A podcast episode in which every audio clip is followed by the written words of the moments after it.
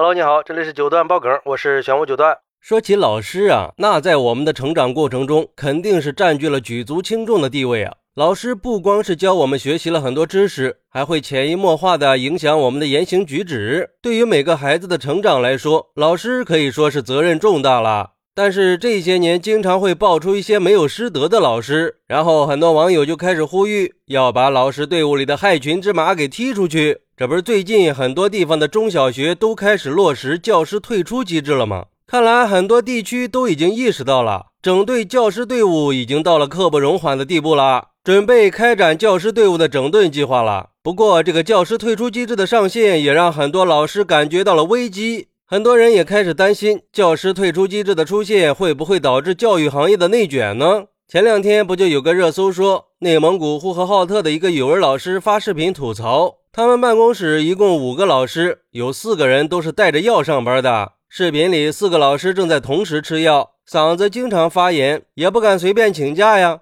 请假了就得找人给你代课，代一节课就得几十块钱，时间长了还可能会被调岗。而且这个老师还提醒同行们，一定要保重身体，照顾好自己，没有什么比自己的健康更重要的。然后很多网友就调侃说：“老师们都已经这么卷了吗？这是四个老师养活了一家药店呀！”不得不说，这几个老师确实是挺有责任心的。但是也有很多人加入教师队伍，那只是为了混个铁饭碗呀，并没有真正的去履行自己的职责。再加上一些没有师德的老师频繁出现。导致家长对老师的信任也慢慢的崩塌了。这个时候，教师退出机制或许就可以发挥作用了。其实说起这个教师退出机制，早在二零一一年的时候，宁夏就已经建立了教师退出机制。而且去年十一月的时候，浙江宁波也发布了一份《宁波市中小学教师退出机制实施办法》，当时也是引起了很大关注的。所谓的教师退出机制，就是对教师的教学能力、个人品德这些方面进行综合考量以后，对不符合岗位的教师进行整治和规范。而且退出机制的方法可不只是清退，还有待岗、转岗、离岗休养这些，最严重的情况才会进行解聘清退。也就是对那些没能聘任上岗、考核不合格、违反师德或者因为其他原因不能胜任和坚持教学岗位工作的教师予以退出。比如说，宁波的实施办法就给出了七种可以解聘和三种应该解聘的情形，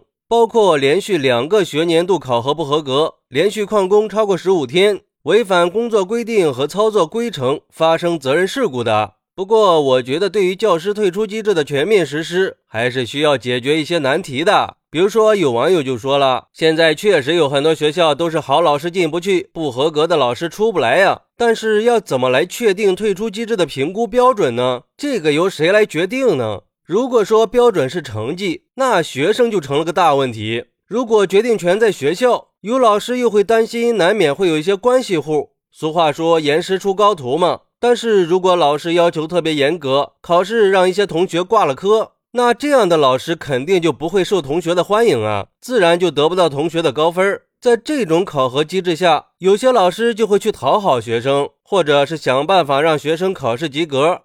所以说我认可这个退出机制，但是又害怕它只是成了管理老师的一种手段，害怕里边会有猫腻，害怕有学生成绩造假的情况。毕竟教育是很难去拿单一的标准来考核的。总之就是实施起来以后，公开透明才是最重要的。也有网友认为，我觉得全世界最不能搞终身制铁饭碗的两个岗位，一个是医生，另一个就是教师了。医生从现代医学体系建立起来的那天起，就已经不是终身制的，从来都不是，要一直考试考核，不过关就全完了。而教师也早就应该这样了。只是让事情回归到正轨而已，不用大惊小怪的。考个教师编制，然后摸鱼躺平，什么也不管，也不努力了，这种心态可不行。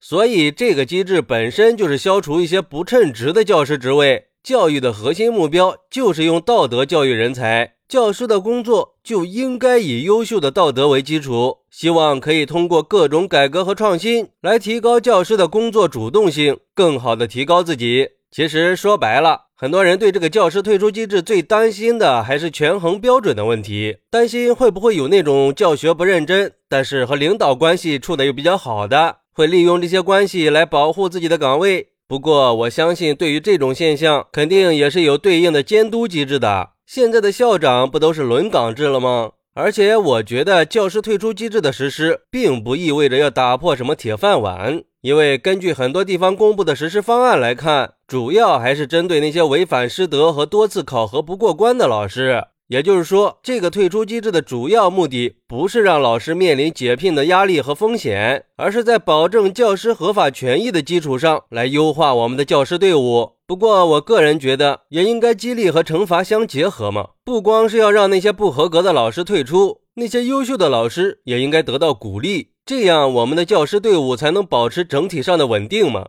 好，那你觉得教师退出机制会导致教育行业的内卷吗？快来评论区分享一下吧。我在评论区等你，喜欢我的朋友可以点个关注，加个订阅，送个月票，拜拜。